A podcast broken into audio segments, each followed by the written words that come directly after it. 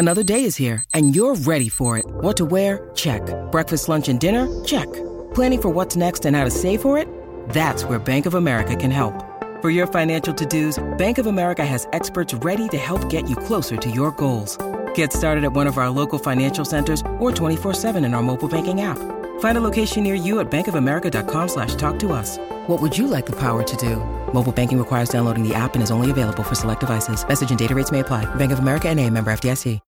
When you need mealtime inspiration, it's worth shopping Kroger, where you'll find over 30,000 mouthwatering choices that excite your inner foodie. And no matter what tasty choice you make, you'll enjoy our everyday low prices, plus extra ways to save, like digital coupons worth over $600 each week. You can also save up to $1 off per gallon at the pump with fuel points. More savings and more inspiring flavors make shopping Kroger worth it every time. Kroger, fresh for everyone. Fuel restrictions apply. I got to close my Shel Silverstein sex tab. Yeah, cl- close that one down. Okay, that's gone. It was open for way too long. I'm Alex Higley. And I'm Lindsay Hunter, and I'm, I'm a a writer. writer, but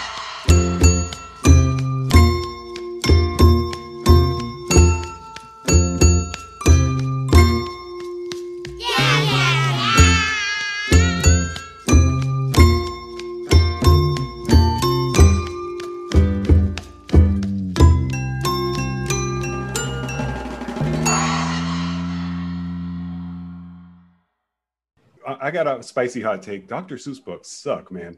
They're Sure, let's let's just yeah, let's go with it. yeah, they're they're they're way too long, and it's all about letting strangers in your house. Like who's who's trying to have that? Who okayed this? they are really long. Uh Very long. Yeah. And you'll and it's like the pages are thin. Mm, And thin then- pages. There'll be like four columns of text. I know it is. It's Yeah. it's you know And it's, it's overrated repetitive. And Oh, it's yeah. repetitive. Yes, yeah. Yeah. but he Dr. Seuss never had children, so he definitely hated children, right? Wow, I didn't know he never had children. probably. Same thing How's with that? Shel Silverstein. Oh, Wow. really? Yeah, Wow. yeah. Shel They're like Silverstein was like a huh? sex freak. Really? That's. I mean, I don't know if that's the right. No, I think that's exactly the right phrase. Sex freak, right? Yeah. Yeah, it's in the he- dictionary. Yeah. I think I saw a tweet that he may have had sex with like a thousand women. You know what? Damn. Like Wilt Chamberlain Yeah, style? those are some Wilt numbers. I gotta. God. Jeez. Shel. I, but I also feel like being really sex. horny and having children are not mutually exclusive. Absolutely. No, that's not. absolutely true. Like that's one thing definitely true. can lead to the other. I've heard that that's how babies are made, but I'm not a million percent sure on that. Check on yeah. that. Yeah. I don't, yeah. Uh, yeah. Um, I just I put will. the sheet over my head and let go and let God. Man, we're learning a lot already. Mhm. Yeah, yeah. This is straight up science. You didn't realize we were going to Yeah. get science in a literary podcast. Absolutely. We're writers, but we're scientists. Yeah. kind of.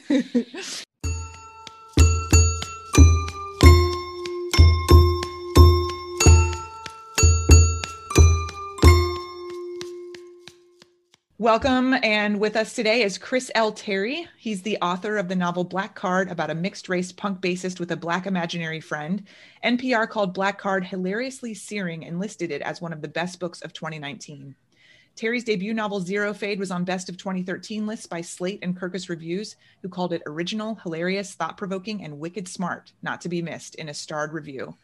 Terry was born in 1979 to a black father and white mother. He lives in Los Angeles, where he teaches creative writing and works as a screenwriter. His work has appeared in Best Small Fictions 2015, Pank, Very Smart Brothas, The Root, Apogee, Razor Cake, and more. Welcome, Chris. Hi. Hey, hey, Alex. Hey, Lindsay. How's it going? welcome. Hey. We're so excited that you're here, and we're so excited to hear what you are about to read to us. Thank you. I am amped to be here. Should I dive in? Yes, please. Dive in. I'm going to read from the very beginning of, of my most recent novel, Black Card. Yay. Here we go. I was finally black again. I sat on my bed waiting for proof. Gray smoke oozed under my bedroom door and through the crack where window pane met frame. The popping of needle on vinyl started so loud that I rubbed my thumb across my fingertips, expecting to clench the sound. A grimy hip hop beat kicked in with distorted drums, bass that rolled a pencil across my desk, and a half measure loop of a soul singer wailing. I steeled myself against the hurricane, pushing toes against floor, elbows against knees as I leaned in and bobbed my head, short but loose, striking that 10th grade balance of icy cool outside and whirring inside. I jumped when Lucius kicked the bedroom door open.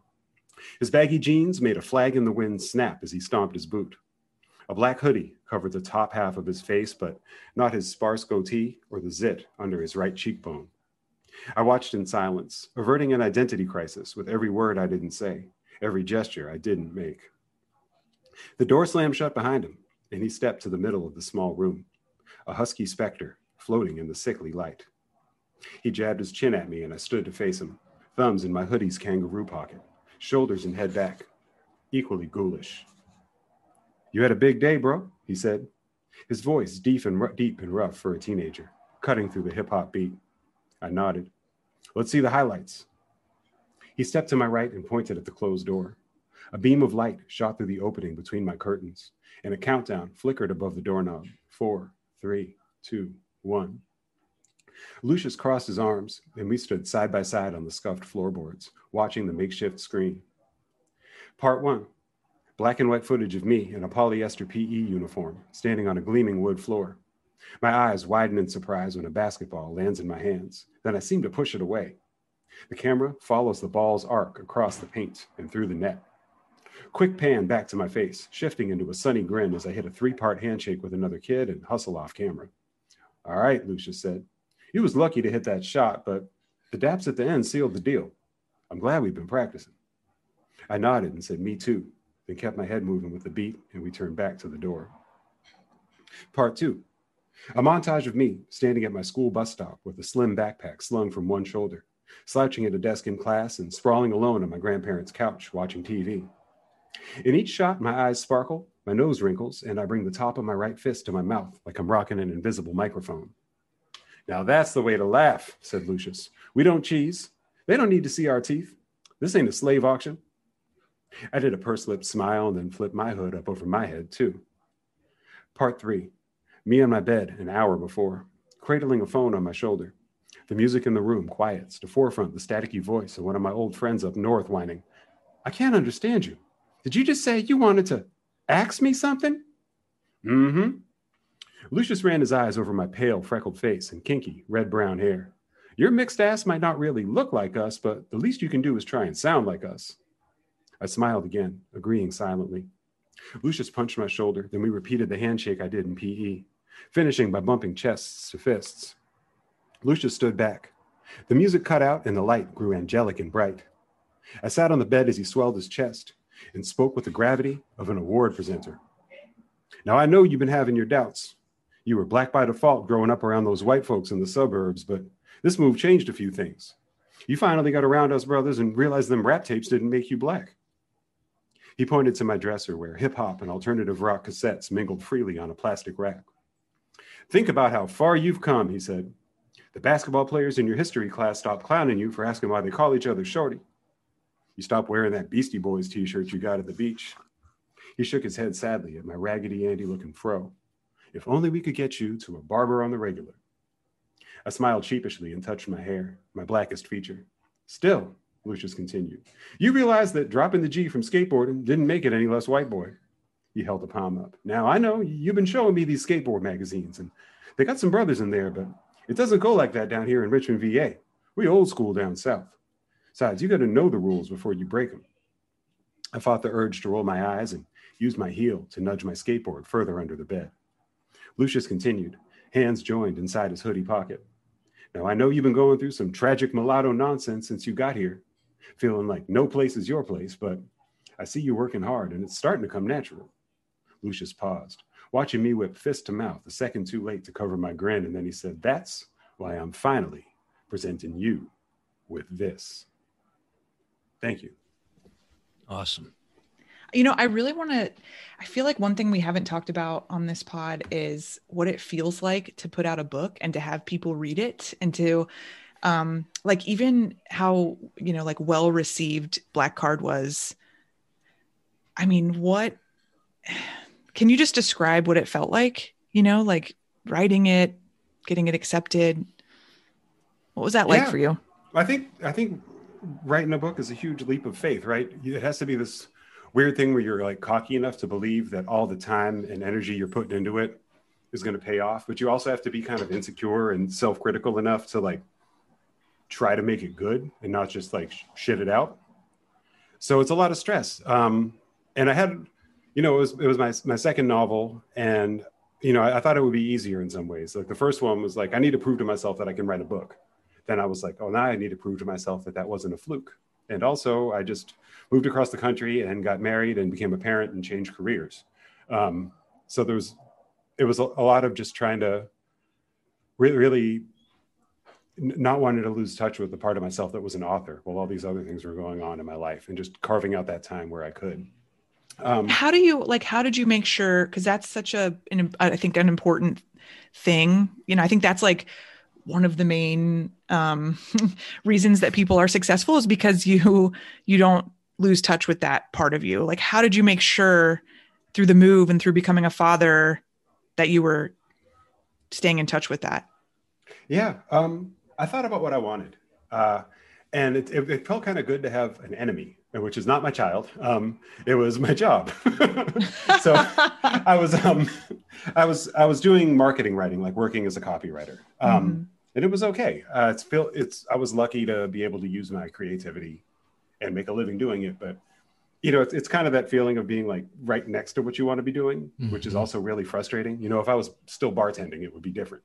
Um, I could be like, this is completely not it. So it, it is, I'm using a different part of my brain. Um, but it was kind of the like maybe if things go well and I write this book and I publish it, maybe something will happen where I don't have to write another shoe catalog, you know? Mm-hmm, mm-hmm. And I, I, let that be my motivator. Um, and honestly, i have stopped working in marketing almost two years ago now. And it's something I'm, I'm kind of dealing with now is like that I'm not as hungry in that way. I don't have, mm-hmm. I don't have the, the enemy that I'm trying to write against, you know? I don't mm-hmm. feel like I'm sticking it to somebody by working on a book. And that, that probably says some stuff about my terrible like oppositional personality, but that, everybody has a reason, going. right? Everybody has their reason. no, that's exactly. Yeah. I can relate to that so so much, Chris. As far as just you know, sometimes a job that isn't necessarily connected to your writing or whatever kind of making you do in your life, it really can charge you up for that brief amount of time that you have with it. I mean, similar to what we were talking about with you know counting the minutes in between when your kids going to bed and when you can start working on what you want to that that is valuable i feel like having that oppositional kind of just challenge in your day can really uh, make you value the time you do have for sure. Yeah i mean writing is greedy and so it's kind of like this is mm-hmm. this is my time and this is me kind of getting back in touch with an important a part of myself that's important to me. Um yeah i, I feel that what is the what what are you doing now for work if you're uh, not doing the marketing writing anymore? Yeah um, i'm doing screenwriting work um, and so i got i got hired to write a tv pilot based on black card. Um, oh, that's yeah. amazing. Thank so you. excited! Thanks. I feel oh. it, it's like a wild tone deaf time to have good professional news because no it's no, great it's so it. cool to hear. We're it's starved amazing. for it. Yeah. Thank you. Yeah so i'm doing i'm doing that. I'm so i'm, I'm a cable network hired me to write one, and I'm almost done with that. Then I find out if they're going to do anything with it, which is also oh. nerve wracking. Um, and I'm also um, adapting an old sci-fi book with another friend of mine for a, a streaming network. Um, I'm not sure. Like, I'm sorry if it sounds like I'm being vague, but no. I'm so new to this. I don't want to like blow up my spot, and I'm not sure no. what it's okay to like talk about. No, problem. I'm not. I don't know about naming names. Um, yeah, do your thing, whatever. But I'm so I'm, I'm doing the screenwriting work, and I'm pretty new to it. I haven't really written scripts before. I like writing dialogue, so it's like not that much of a jump, but it's still new. Um, and this is also a job that I actually care about. Whereas, you know, when I was writing ads, I didn't have the same emotional investment in it, aside from the fact that I didn't want to be like a deadbeat dad, you know. Um, so it's it's kind of also kind of navigating like how much of my creative energy I can put into the stuff I'm working on under these these scripts, um, so that it goes so that they're good, so that I can do it again, so that I can, don't have to write more ads, um, and so that I don't like self sabotage in some way, which I don't entirely trust myself not to do. Um, oh my gosh, well, we talk about that all the time. What is that? Like Alex and I were talking about, like, oh, I'm scared that I'm lazy, or I'm scared that I'm not gonna do, you know, like what. Mm-hmm that's i mean maybe that's the adversary really is like this deep belief that like you're a loser Oh yeah. oh yeah. I think every writer might struggle with that. Mm-hmm. yeah, yeah, just like super super duper insecure like. Mm-hmm. Um yeah, and it's also like or is is this like a, a one-time thing? Is this all going to stop? So it's yeah. also like trying to find that energy to I'm working on a third book as well. Um, and it was wow. kind of you know, I, I, can blame the pandemic to a certain extent, uh, but you know, I, had, I hadn't touched it for a couple months, and I'm just back to it. I made a New Year's resolution to do like 500 words every weekday until the end of March, and that ought to help me get a draft done. Um, yes. So I got the story in my head, I got the book up there, but it's kind of figuring out what gets what gets my energy now that I care about more stuff, and that's you know the screenwriting, a book, and having a kid, of course. Mm-hmm. How do so you I, juggle the can give me a sense of what your day looks like when you're working on these projects are you is you know okay nine to five i'm i'm kind of working on some of the screenwriting and then maybe later on i'm working on the novel or how how is your day broken up yeah um so lately i've been kind of either or like if i have screenplay stuff i just do that because i only you know only have a couple hours a day when i can work right now because my kids at home and um, my wife is a professor so we our days kind of our time is she doesn't have a set nine to five either so it's it's kind of good. I get a couple hours here and there. I'm a morning person. I've been getting up at like 5:30 in the morning and mm-hmm. working for a couple hours before breakfast. Mm-hmm. And I'm hoping I can shuffle that time over to the book now. Um, but I've mainly been doing scripts and stuff then. And then like late morning, if I'm not running, uh, I'm an avid runner. It kind of it makes my brain shut up. Um, mm-hmm. But late morning, I, I, write some more, and sometimes late afternoon, I get a little bit more time to work also. And if I must, I do it after my kid goes to bed. But I really try to wind my brain down because I, uh, it is so I can actually sleep, so I can rest. I feel like if I just kind of step away from the computer and go to bed, I'm not going to sleep well. Mm-hmm. Um, yeah, and I'm so I'm kind of trying to find natural, healthy ways to do that because I really cut back on like drinking and stuff over the last year or two too. Mm-hmm. Yeah. Yeah. I think I just came to the realization recently that I don't like to drink. I haven't like we never mm-hmm. drink, but I keep thinking I will one day and I uh-huh. I bought a bottle of wine because I thought, oh, we'll have a, a, glass on New Year's Eve at least. And I like we were like, eh. I think it's just like it is part of that. I mean, like I we used to drink wine every night. This was years ago, and I I, I would like lay awake, or you know, like I would feel terrible in the morning. Um, and I'm discovering like in order to get the work done, I have to make sure that I'm, you know, like like you were saying like you're an avid runner and i make sure that i exercise all the time and that i don't look at computers right before bed and that you know it's like otherwise i feel like it kind of gets away from me i wasn't drinking really heavily but it was like i definitely feel better when i don't do this mm-hmm. and I'm, since I'm a morning person, it's also like anything to avoid like having to take a leak at 4:30 in the morning and then not fall back asleep.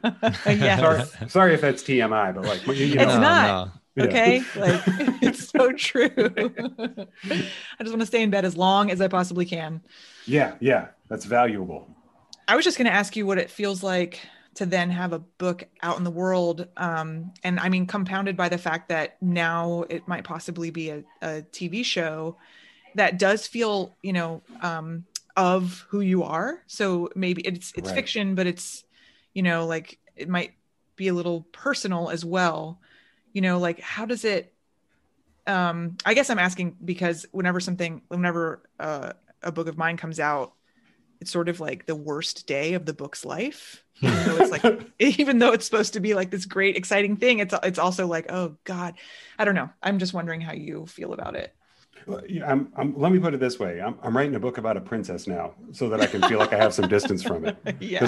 I, I, put, you know, I put my, I put my whole self into the last book. So, and good things happen with it, great things. But that also means, at least for me, and once again, my terrible, insecure personality is like any good thing that happens just is not enough, you know? Mm. And any bad thing that happens is cataclysmically awful. You know, mm-hmm. Kirkus Kirkus didn't like it. Um, and that fucked up like a month for me. All right, right before the Kirkus is so, you know. They were so nice to the, to the first book too. So yeah. it's like, oh, these are, these are the homies. What's oh? yeah. Um, yeah. You're not alone there. You're not alone there.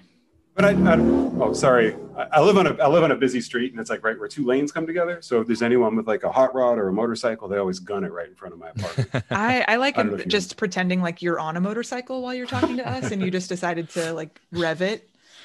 No, if I'm paying for something with a motor, it's got a roof. Um, but, uh, yeah, but so it's it's really really exciting and also stressful. You know, it's having a having a book baby or whatever. I know I mm-hmm. hate when people compare other things to parenting, but it is that kind of emotional like I'm you know really protective of it, um, and also like knowing that it's just going out in the world and I can't control it. And that's actually been a cool thing about writing the screenplay is like, or the script. I don't whatever. I don't know that anyway. The book is my baby, and then the script is like me trying to make the most of an opportunity. Mhm. So I'm I'm just kind of open to whatever other people's to the people I'm working for's input on it. Um, and it doesn't feel so precious. I'm not like you're messing up my book. I'm like you're paying me to do this. Hot damn. Um, it must be like nice also to work with people on on it, right? Like make something with others. Um, sometimes, I mean, I'm used to working alone. So in this case, it's been good. They brought in a, uh, someone who's producing the script who I'm working with, um, and like his, him and his partner's feedback have been has been really, really helpful. Um, you know, they, I feel like they're helping me make it seem both more like the book and more like a TV pilot at the same time. Mhm. Um, and if I may continue to kind of vague book over here, it's actually he's an actor who, who I like. Who's like one of my favorite characters on a TV show I love. Oh my gosh. it's- okay, when we're not recording anymore, you're gonna have to tell us. I will I will spill the TEA for sure. Yeah.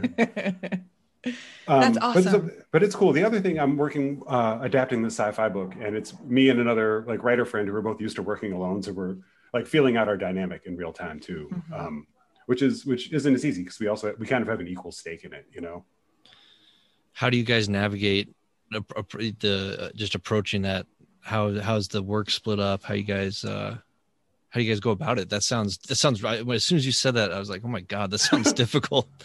Yeah. Uh, well, we have complementary skills. I think I'm a little bit more character driven, Yeah. and he's more um, like he's better with plot and world building type of stuff. Cool. So we tr- kind of try to get in where we fit in as much as possible. Yeah. Um, and uh, yeah, and and, and it- it's also like so just just figuring out the dynamics. He doesn't have a kid and is more energetic than I am. So it's like, please don't please don't send me three emails in a row. I gotta I gotta respond to the first one first. Um, just things like that. But it's That's once so again- LA. Is it? I mean, We are, we are secretly Feels type A out here. It's like pretend laid back out here. Everyone's actually really on their grind. just Yeah. every thought in your head goes out in an email. Oh God. Um, yeah, I'm just thinking about the ashes that my life would be if that was the case. Oh What's it been like being in LA in such a, you know, I know LA is is having a hard time during this pandemic. yeah. You know, what's that been like with Just your being here dur- family and and yeah, getting your work done and all that. Like during the Pandezi in particular. Exactly. yes, the I'm so. I'm so tired of it that I'm calling it the Pandezi. I'm giving the shit nicknames. It's been going on for so long. Oh, it's the Pandezi. Here it comes again. Um, I mean, I'm very grateful for. Uh, we have a, a large apartment um, and uh, half bathroom and a backyard. Um, so all those things, all those things are are pluses. Like we were in Virginia for the holidays and it rained one day, and I like didn't know what to do with myself because I couldn't take my kid outside. We're both pretty Oh into God. getting some fresh air. Um, so in, that case, it's like it's been good. I taught my kid how to ride a bike. We're outside every day. I taught him. We're reading a lot. Um, we're spending a lot of time together. Uh, so that's been good. But it's also stressful. You know, I can't can't help but wonder if I'd be getting more done if uh, if if you know everyone wasn't here with me. If I had more free time.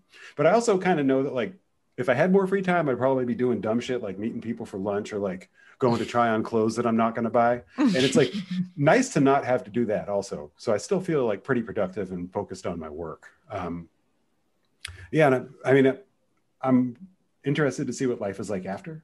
Uh, oh, man. like my closest friends lost their jobs and moved away. So I don't know. wow. Yeah. How is it in Chicago? you know now it's winter um Mm.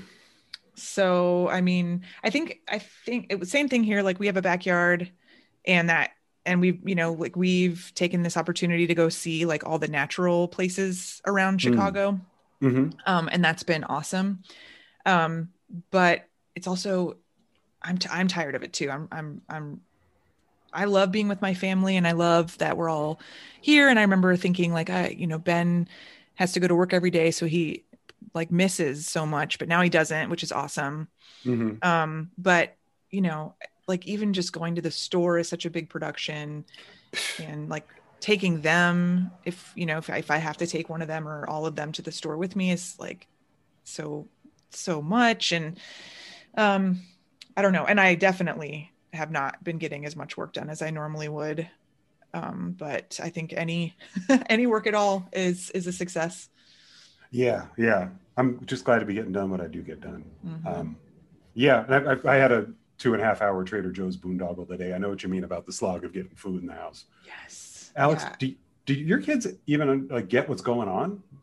Uh, I mean, the the biggest impact on my oldest on my older daughter, you know, who's two and a half, is just not seeing other kids because you know the pandemic's been going on so long that it's not like she was really of the age where we were doing a lot of play dates before it started but now she's kind of in like the sweet spot where it'd be like oh it'd be so fun to you know meet up with some kids and run around or whatever but that just hasn't happened so Yeah. when we you know take walks around the neighborhood or something like that if she sees a kid or you know of any age uh she's losing her mind waving trying to get their Mm. attention and you know that kind of stuff is wrecking to me but Yeah. i got to be honest the the my wife has worked from home and i am so i feel so spoiled by that and just the time that we're having together. Um even though it's intense like absolutely i it, it's an intense uh, dynamic in the house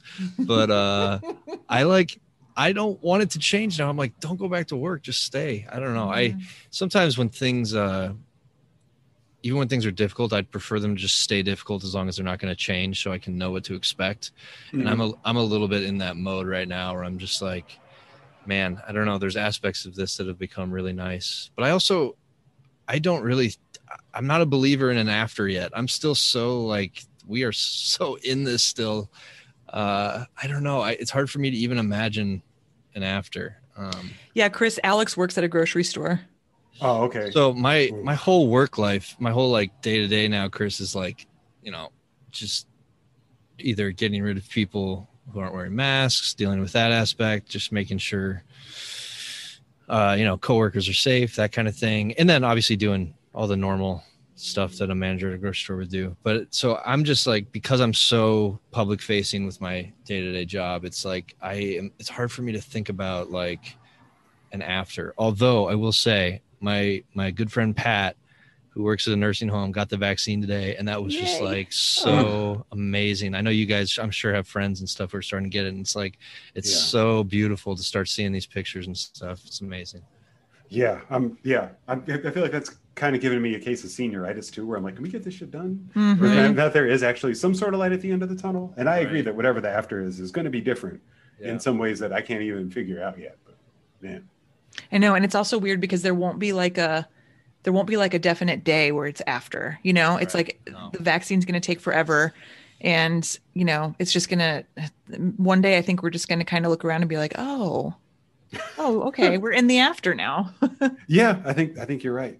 Yeah, I, I, I'm trying to think. It might be like when I do something that I can mark as being different, like Mhm. when I go back and swim laps at the pool, or like There you go. go to a concert or something. It's Yeah. weird just being around people. We were so we we drove cross country and we're as safe as we could be. We quarantined for a bit and took like COVID tests and then spent time with my wife's family. I was like, man, it's like overwhelming to be around four other people right now. Oh my Mhm. god. What's Yeah. what's, what's it going to be like if I have to ride a train or something? it's going to be so strange. Yeah, the mask too I, I i honestly think just in a lot of the things i'm going to do it's just going to be a part of my life for the rest of my life i feel like it's so dependent on the mask now i it's hard to it's hard to think about not wearing it in certain situations i don't know Yeah. I, I feel like i'm probably going to be masked up in a lot of situations moving forward i don't know I, We yeah, get I- sick so much with uh, with our three little kids when they're in school or Yeah. you know just out in the world. We we get right what were you saying norovirus we Is get that what it was? norovirus constantly. right right because they're just gross. They're just little gross booger eaters, you know? And, and so I'm like, hmm, we should wear masks until they're like 12. yeah, yeah. Oh, I had to Google norovirus. Lord, okay. it's the, it's the, it's the, the diarrhea puking sickness, oh yeah, okay. the stomach bug Oh, sickness. that one, yeah. Yeah. Hmm. Yeah. And it's always, you know, it can't ever just be like, oh, my stomach hurts. It has to be always just like the absolute worst, like exorcist, all the towels and sheets are disgusting. Anyway, I was going to ask you, Chris, Yeah. Um, do you reward yourself after you feel like you've gotten like a something finished or Hmm. I'm trying to think about the last time I really finished something and just didn't have something else I needed to do immediately. You know? the life of a Um, writer. it it depends. I, I will. I sometimes I, I will do things like I'm not going to smoke weed until I'm done working on this, or like Mm. I'm, I'm not like I'm not like a huge stoner or anything, but you know, just just things like that, or like maybe like sometimes waiting to buy something that I might Mhm. want. Mm, Um, mhm. You know, trying to kind of keep an eye on what I do with my spending. But what about the- like what about like when NPR says this is a must read? Oh um, Do you treat yourself at that point, you know, like or when someone said or when Catapult says we want to publish your book, you know, like right right. Um well, I, I, the npr thing speaking of diarrhea i was on the toilet. My mom sent me the link. Um, that's how i Oh, my found Lord. out. That's beautiful. but i was just i was like speaking oh, of Terry gross. hey! Yeah.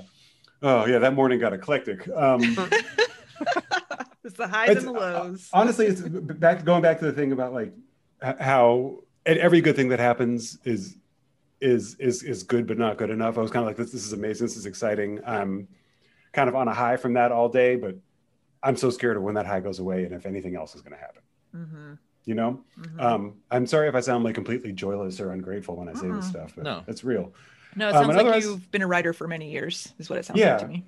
And i also sometimes it's it's just like taking time to not write when i'm doing when i something good happens Mm. um, you know, a t- t- finding a way to find some kind of clear out my head and get ready for the next thing. Doing doing some LA stuff like some yoga or lying around, going on a long run, um, or even just like getting dumb in front of the TV for a couple hours at night instead of working on stuff. Mhm. Um, those are all kind of sad dad rewards that I allow myself. You know, That's the stuff right there. Okay. Yeah. That is the stuff. Buying a bottle of wine and then just leaving in the fridge, you know?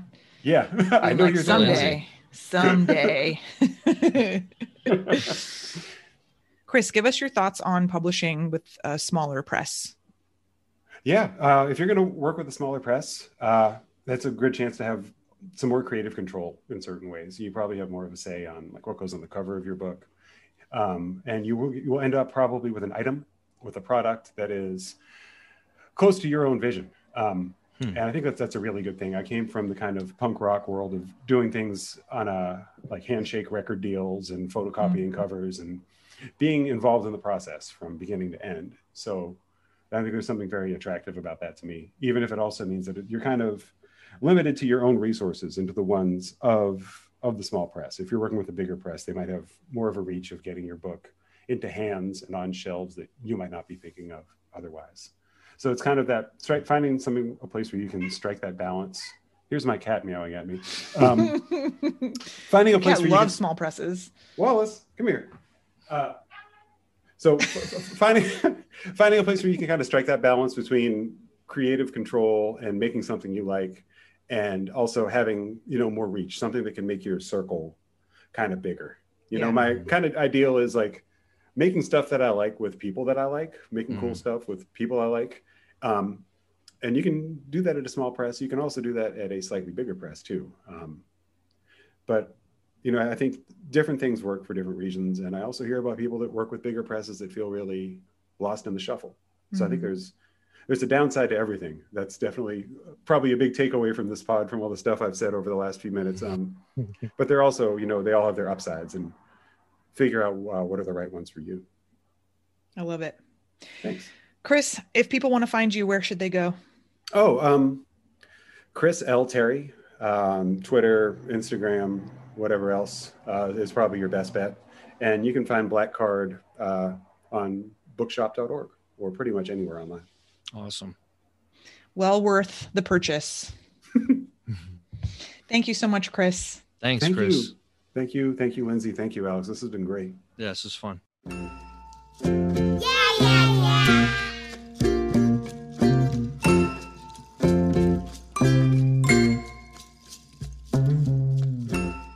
I I don't know why, but I was worried about tonight because I haven't I I don't know. I just I think because I um I had a long day. And so I was like, oh no, I'm gonna suck tonight. But it was great. I think it went really well. Chris is great. Yeah, I mean, super nice guy. I, I kind of am like, I don't know. I'm like, I feel the same for every single one, and it's a little mysterious to me, like why some of them pop and some of them don't. I, I think it's just like sometimes they do and sometimes they don't. It's like, you know, I mean, a lot of it we're in control of, obviously, and you get better at it or you don't. But yeah, I don't know. I I get I get like equally amount of equal amount of you know nervous, not nervous. Feel like I'm stumbling over my words. Feel like I'm not. I don't know. It's just I think it's just kind of a, a roll of the dice.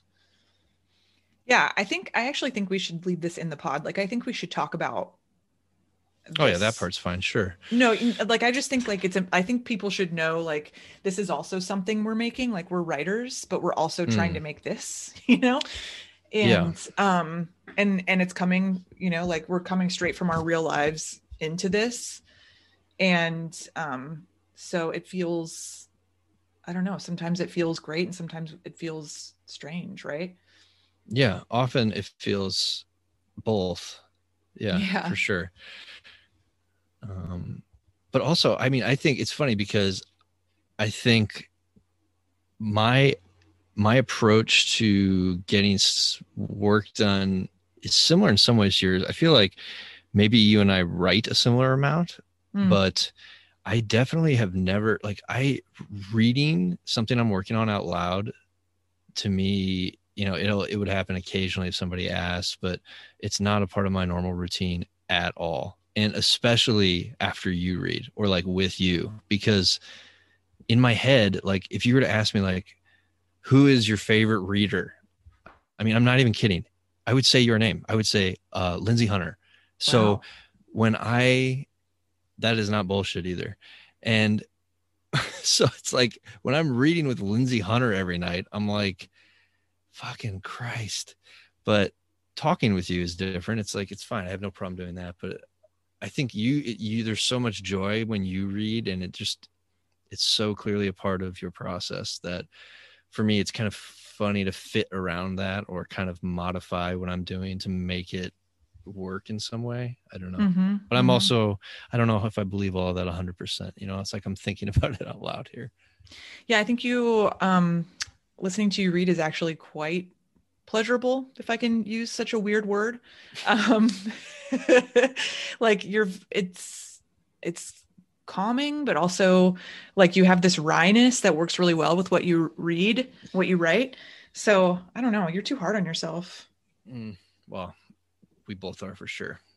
As Like- chris is too. Oh my god just hearing about kind of where his head's at with all that he's accomplished recently is kind of wild. I mean that know. guy a lot of people including myself would probably kill to be in that situation. Um i mean he's kind But that's kind of gotta- the it's gotta dream. be so daunting too, right? Like yeah yeah. But wouldn't you want that shot? I mean oh my god. Yeah, hell yeah. I remember after um, Eat Only When You're Hungry came out, uh, my I, I had a TV film agent all of a sudden. And he was like, he took me out to lunch when I was in LA, and it, I never felt more amazing and cool. And he was like, just write a pilot, just write a pilot, you know, just do it, send it to me. And I did, and he never spoke to me again. you mean you mean he didn't even respond to the pilot he did not even respond. And I waited a few months and I checked back in, and he didn't write me back then either. Have you spoken to other people who have had similar experiences? Uh, oh yeah, I think this um uh there was like a Twitter thread a couple years ago where people sort of talked about it. Roxane had an example. Roxane Gay had an example and made me feel much better. Um, I can't remember exactly what it was, but oh yeah, it, it it's it happens all the time. But it's just like I, it was Oh me shooting my shot, and it was a complete brick. What did you get to eat for lunch when he took you out?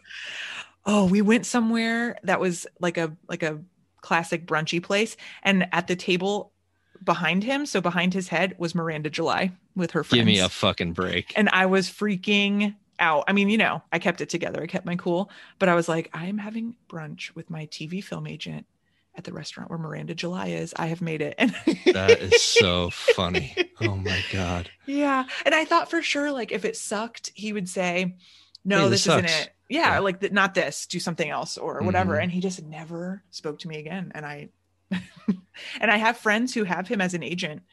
Um, and I, Still? and you know, oh, yeah, as Wow. a TV film agent. Yeah. Yeah. Yeah. And I almost asked Chris if it was his agent as well, but yeah, nope. I, I'm dead to, And I still I I think about that pilot all the time and I'm like, what was I, it was funny, I thought. Maybe that was the kiss of death. If you think something you wrote was funny, Hmm. You're you're dead in the water. See, but I don't know if you believe that either. Remember what we told Megan when she was reading her thing and she was laughing and it was like such a great sign. And I agree Yeah. with you. I think Yeah. there's something I think I think usually you know. And I think so too, although I will say it was shortly after I found out I was pregnant with Judith, my third, and which if in case people don't know happened even though I had an IUD. And so I was seeing like a bunch of things like crashing down in front of me and I wrote it in that moment and I kind of wrote a pilot about that. oh and wow. yeah. And um like like you know considering abortion and all that stuff which I thought was like kind of cutting edge, bro. But no, he was like. Oh my god. oh well, maybe I'll have another chance. Uh, Um, I didn't get any work done. Don't even ask me. I I won't. I won't. Uh, School starts again tomorrow, so I'm, I'm hoping. Good. oh, it does. It does. Uh, for how many of the children? Two of my children will have school tomorrow, Okay. which is excellent. I So love that I asked that, even though our daughters are the same age and Who knows? she's You know, definitely not going to school. Well, I don't know. Yeah, I really don't know. I I can be I can be as clueless about just about anything in the world as anybody. So plural adverbs, you know. Oh my god. But yeah, so I got um I finished the uh I printed everything out, finished like the hand edit, you know, like going through with a pen on the printout and I have like 30 more pages just to type back in and I'm sending it in tomorrow morning. Oh my gosh. Yeah. Oh, that's so exciting. I'm excited. I'm excited, but like I, I just, oh my God, I'm just, uh, I don't know. I uh, definitely for me, I would love to hear your thoughts on this. Writing something with an agent has been such a different experience than not. Um, Mhm, the first two books, I did not have an agent, very small presses. Um, and actually, what Chris said, I thought was maybe the the best articulation of what it feels like to publish with a small press I've heard. Just that you can get very close to your vision, but the unsaid part of that is a lot of times that means just be and just because of you know lack of man or woman or whatever power you know there's not a huge editorial team there's not a marketing team there's not it's it's you know the presses that i worked with it was one or two people and so even if those people are amazing which they were um they aren't bringing a whole team to this book you know Mhm. so the thing that's been different with the thing I've been working on, and obviously, you know, we're still at a super early phase, is just to have someone be there editorially throughout the process, as my agent has been, has been so different. That's it's been a wildly different experience for me. So I don't know. Yeah, I think I would feel like a lot of anxiety about that. I would say like my experience with my agent is that he's not like that.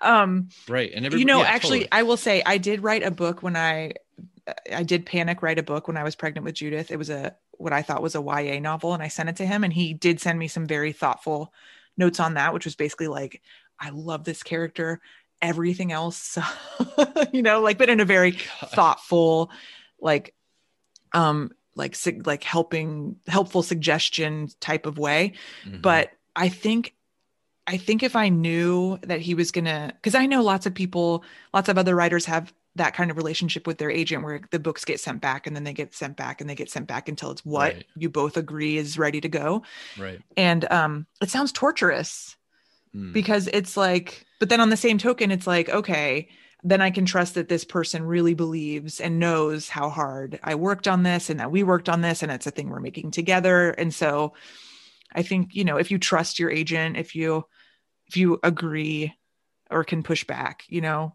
i don't know does it feel weird does it feel good I no, I mean it feels. I guess. I guess what I'm saying is I, it's strange to have someone so invested in it as I'm working on it when that has when before, you know, it was just me working on whatever, sending out whatever, and you know there'd be some edits here and there, but like for the most part, here it is. So having someone involved editorially throughout the process has been honestly validating. It makes me feel like I'm a real writer, you know, like oh Yeah, my god. And so are. yeah, but you know what I mean? I mean, I you know, it's just like when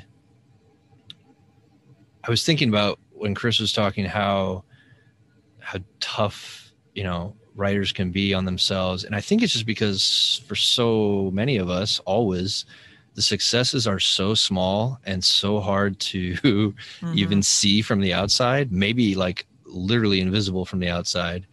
And there's a kind of like, you know, just stair stepping your way to something slightly bigger or not that happens. And it can just be just crushing. So I think any kind of mm, uh, support I can get along the way, I will accept for sure. Mhm. Yeah. You're not alone, right? Like Right. you can yeah. I think that's I think that's cool. So we'll see. Who knows? I Um, know. That too. Yeah, yeah, I know, I know, you know. Um, I did not want to read something of my own tonight. I just was like, I'm over that. Um, and one of the reasons I'm excited to send this book in is because I'm, I feel like I haven't been able to read really, and so I started reading Sandra Newman's most recent novel, The Heavens, and nine pages in, there was a paragraph that I thought was just so well contained and really just uh, was a great example of you know someone who was thinking in paragraphs. It just felt so complete to me, and it's just a description of an apartment. I'm not going to set it up at all, but I just the way this paragraph moves, I just wanted to read it because I thought it was wonderful. I'm excited. Yeah. It was breezy and wonderful in the apartment, which had two floors and 12 rooms and belonged to the rich girl's uncle. It hosted his collection of African drums, and for this reason, somehow this knowledge had filtered through to everyone. The air conditioning was meant to be always on and the windows closed. The drum skins would perish in humidity. Presumably, they were from a dry part of Africa or were meant to be reskinned periodically by a caste of craftsmen who had died out, whose descendants had become engineers and postal workers. In any case, the windows were open, the air conditioning was off, and everyone kept looking at the drums, discussing them, aware that this party was subtracting from the drum's lifespan. Likewise, Ben now imagined the drums as sacrifices to whatever this was. Yeah. That's the that's the stuff. it's just the way that opens up in the middle and gives you a sense of just so much a bigger world and then becomes focalized back through Ben at the end and his consciousness is just like magic. That is a magic paragraph. I will say, um, not to sound like Donald Trump uh, talking about Abraham Lincoln, um, but I feel like more and more people are talking about her, like Yeah. her work, but also just like if you read her, just even her tweets are a Oh, gift, best. you know? That's our recommend for all of you. Read Sandy. Yes. Alex knows her by Sandy. I wanted to say Sandy because then I could have like a Deborah Treisman moment, like when she has someone on the New Yorker pod and like the, the guy's name Robert. It's like, all right, we have Robert Smith with us today, and then she'll go, "Hey Biff," or like whatever the fuck, and it's just like, I just those are those are beautiful moments. So I had to get that one in. We have to do that to our guests from now on. Just like, Yeah, hey, buckaroo, you know, just like that's that's what they're called the rest of the time. absolutely. Is that all we got? That's that's it. Thanks everyone for listening. Bye. Bye. I'm a Writer But is recorded by Alex Higley and me, Lindsay Hunter, in our respective basements. Because there's a pandemic out there, please wear a mask. Yeah, yeah. Editing by Lindsay Hunter, music by Max Loop.